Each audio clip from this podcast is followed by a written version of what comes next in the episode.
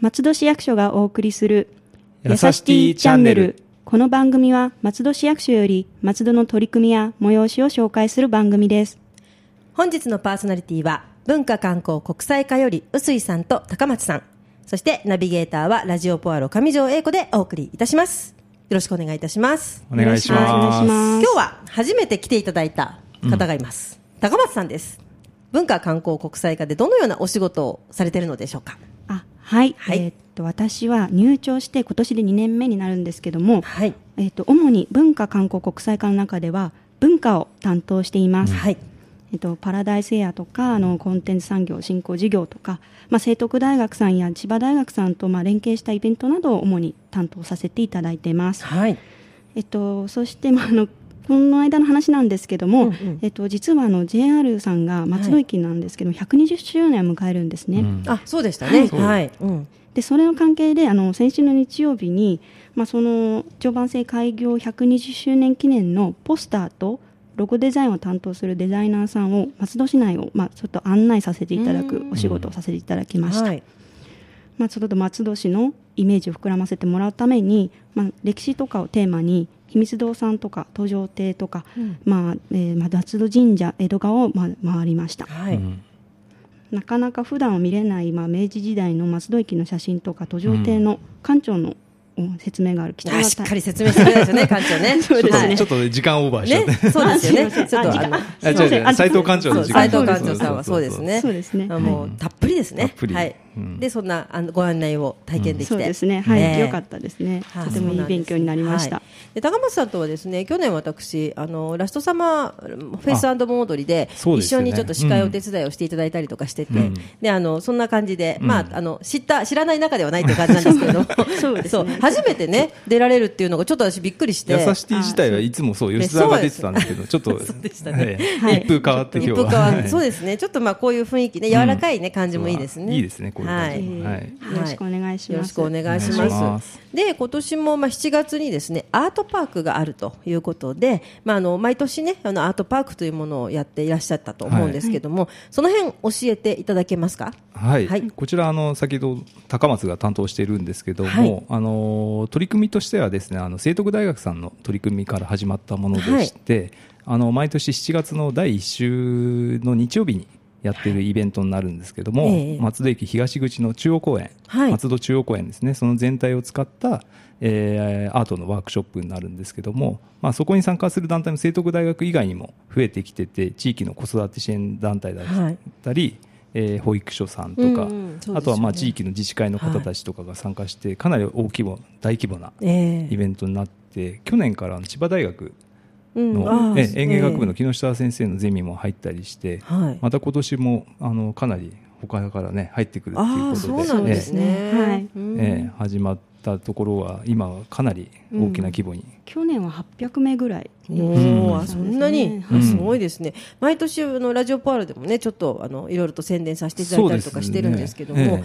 まあ、あのその都度その都度ええ。取り組みがねいろいろ変わって大きくなっていってるなっていうのは感じてました、結構面白いですね。そうですね。れだけ自然発生的に増えていっているところがあって、うん。なんか無理に誘ってるわけじゃなくて なんなんとなく。かやりたい人が結構増えてきてるっていうことででもいい参加者も増えて。ことですね、うん。それやってみてああまた今度は私たちもやりたいなとかねそんな感じになってくるそうですね、もともとあの聖徳大学さんがなんはい。でこれやってるかっていうと、あの松戸中央公園って一番聖徳大学さんに近いあ場所だったんですけど、ね。はい。なかなかその地域あの学生さんたちの,、えあの通学路にもなってないんですけどうん。も、そこで遊んでる子どもたちも少なかったっていうところで。ね。やはりなんか地域貢献ということで、うん。なんかできないかっていうところから始まったんですね。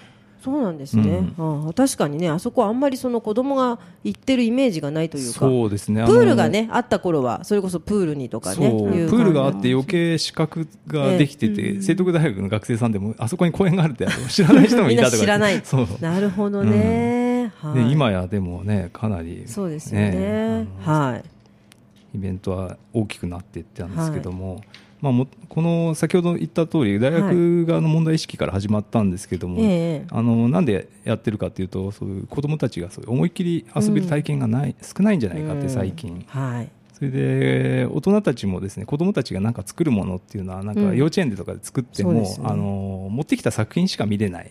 そうですね、実際作ってる作業してる表情とか、うん、そういうところはあんまり見る機会がないっていうところが、ね、聖徳大学の保育の方でも、うん、現場でもなんかそういうのをやっぱり作った方がいいんじゃないかっていうそういう機会を。あ確かに、うん、あの子供の頃ってあの作ったものよりも作ってる工程が面白かったりとか、あとあの自分で最後はちょっとしょうもないものなんだけど、途中が面白かったんだよって自分で喋って説明できないので。私特にそういうタイプだったんですね。紙粘土紙粘土渡されていろんなことをさせられてこうこんなの猫とかで作ったんですけど、ね、いろんな途中経過があるんだけど最後だけ見られるとなんか最後。私最後山になっちゃったんですよ しかも七色に塗ってなんか七色の山とかになっちゃってなんか親が何これって言って。そうそうなんですよね。本当はやっぱそういう途中経過のところだったりね、そういう楽しんでる表情をね、親が見るっていうのが一番いい、そうですよね。まあ、そういうのをアートパークを機会にですね、作っていけるといいなっていうところと、あとはやっぱりあの公園ですね。そもそも公園ってどういうものなのかっていうところ、実際ああいうことをやってもいいんだよってことをですね、アートを通じて活動を通じて日常的にもああいうふうに遊んでもいいし、まあ、そういう気づきですよね。そう気づきを与えるイベントなのかなっていうふうに考えてますね、そうですね、はい。それでそういう気づきっていう意味ではあの大人たちも今回あの自治会の方たちもアートパーク参加するようになってから、そうですよね、はい。あのラストサマー盆踊りも、えー、このアートパークに出て地域の方たちがあの焼きそばを焼いて、あこんだけ人が来て、ね、買ってもらえるんだそう活性化するんだとかっていうところからあの盆踊りの取り組みも始まってるっていうところもあって、ね、じゃあやっぱりみんな人が集まって何かワイワイしてるっていうことで、うん、それが全体的な魅力になっていっていろいろな自然発生的にいろんなイベントがあるっていう感じになれば、うん、まさにね今の公園のいい活用の仕方とかね、うん、そんな感じですよね、ね、まあ、そういう効果が今現れてるかなということで、はい、今最近多いですよね。中央公園行くと子どもたちが。あ確かになんか子どもたちが本当にお散歩コースになってるんですよね、いいです、ね、保育所とかね、そういうところで遊んでますよね、広いしねうん、あそこ本当に。だからいいと思いますよ。しかもなんか自然な状態が結構ね、えー、樹木もそうですね。生い茂ってて普通の公園と、ね。うん、全然違う感じなんで。確かに。普通公園っていうと遊具があってなんか更地の広場があってって感じですけど、うんえー、中央公園はかなりもういろんな要素が集まってるっていうか、ね、遊びがいがあるんじゃないかなって思いますね。ねまあ、それをきっかけにいろんなまちづくりの,、あのいろんなことに派生しているということですね、はい、いいことですね、ね。今年のじゃあ開催日と内容を教えていただけますか？あはい、えっ、ー、と、はい、今年は7月の3日日曜日に、はい、まあ、あのアートパーク9が日曜日の野望という、まあ、副タイトルで開催予定です。うんはい、野望 いいですね。そうなんです。いいですね。野望がつく、イベントっていいです、ね。去年もなんか破壊じゃなくてなんかえっ、と爆発爆発宣言。なんかねちょっと、ね、キャッチーなんですよコピーが。なんか大人も覗きに行きたくなっちゃうようなね、うん、野望、ね、やっぱりなんか込められたものがあるんですね。そうですね。ね。で今回はそのような、ね、はい。今回は全部で、まあ、12個のワークショップが出る予定なんですけども、はい、まあ、やっぱり内容面白いなと思いますね、はい、あの千葉大学さんとあと聖徳大学さんで、まあ、ちょっとあのコラボした内容も出ますし、うんはい、まあ、あとあの罠ヶ谷中学校の美術の先生をはじめとして、まあ、松戸市内にある美術部の有志の先生たちに集まったような、うん、そんなものも参加します。生徒さんもね参加する。そうです、えー、そうなんですね。100名以上。もしかしたら来るかもしれないっていう。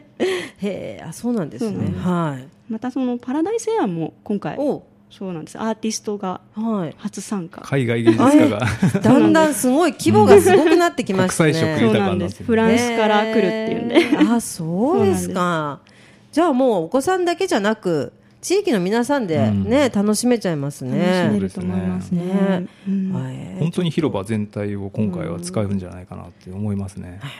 えー、いいですね、なんかね、本当になんかドキドキしてきますけれども、野望というね、日曜日の野望、どんな、どんなあのテーマで 野望、まあ、野望って言葉が私とても好きなんですけども、このテーマに込められたものっていうのは？なんかやっぱり、まあ、ただ単に遊びに行くっていうのもいいんですけど、はい、やっぱり、まあ、いろいろな野望を持ってて参加してもらいたいっていう。なんかそうやっぱり泥んこになって遊んでやるとか、うん。はい。大きなものを作ってやるとか。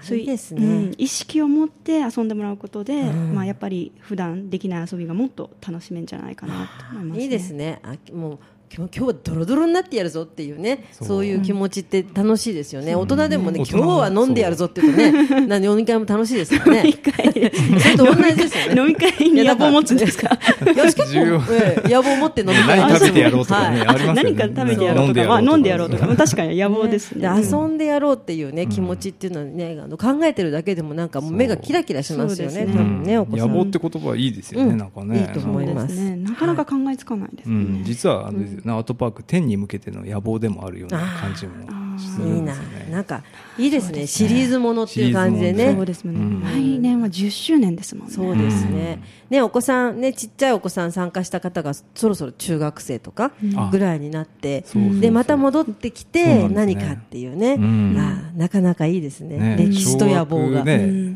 3、4年生の子がもう二十歳になそうったりですよ。二しますからね。十歳ですよ。10年ってすごいですよ10年ってすごいですね。ど。ちょっと楽しみですね。うんはい。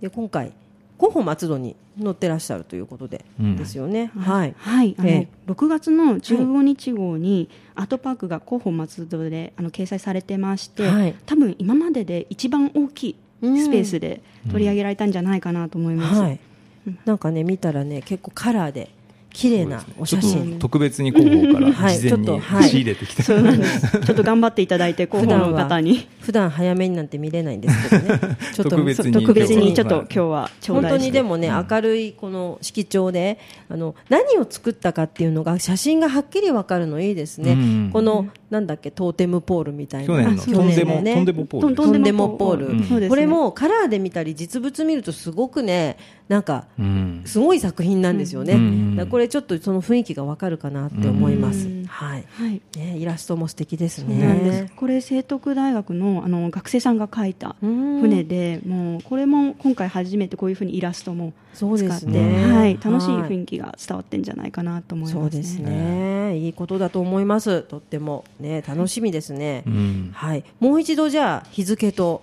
えっ、とねえっ、と場所と告知していただけますか？あはい、えー7月3日日曜日に松戸中央公園でアートパーク9日曜日の野望を開催予定です。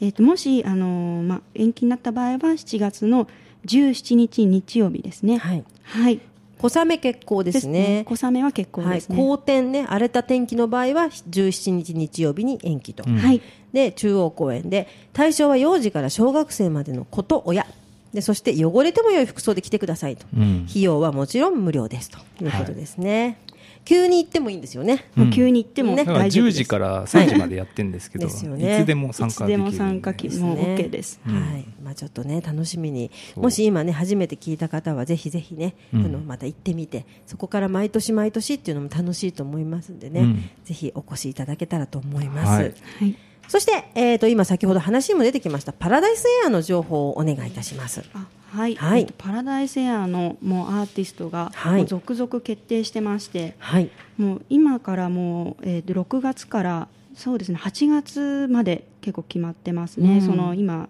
パラダイスエアのアーティストさんが。そうですね。たくさんいらっしゃるんですね、さっきのアートパークに来るそうですアーティスねそのト方もも含まれて含まれてますね、フランスの方から来ますね。でマリリン。マリリンさん。マリリンマリリン・グリマーさん。そうですね。写真家、写真家ですね。ね。ミクストメディア。うん、ミクストメディア。そうすごい。写真館をやるんですね。そうですね写真館が、うん。なるほど。なんか会場内に写真ブースが出来上がるっていうことで。そうなんですね。なんか記念写真もできるしなんかうん。合成技術を使った空想旅行写真とかも体験できるっていう、あなんかちょっと楽しい撮影スタジオを彼女が作そうそうって、カメラマンが加藤さんっていう。そうですね。加藤はじめさんっていうカメラマンの、プロのカメラ撮ってもマンの方が、いね、はい。いやちょっと楽しみですね、うん。そういったいろいろ広がりがありますね、じゃあそちらもねアートパークにもいらして、はい。でその他のいろんなねあのアーティストさんも見えてますので、うん。よろしければパラダイスエアのホームページなどでごご覧いただけたらと思います。うん。はい、はい。すごいですね。もう毎回毎回綺麗なチラシを吸っていてすごいなと思います。すごくね綺麗なピンク色のねチラシで、はい、はい。本当にもらいたくなるような感じになって目を。引くような、はいうん。ね、アートパークとパラダイスエアということでね、非常に楽しみなこれからとなっております。ということですね。はい。よろしくお願いします。はい、水産高松さん今日はありがとうございました。ありがとうございました。この番組ではご意見ご要望など皆様からのメールをお待ちしております。メールアドレスはやさしティアットマーク FM 松戸ドットコムです。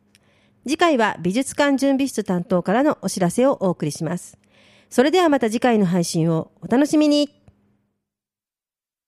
ラジオポアド。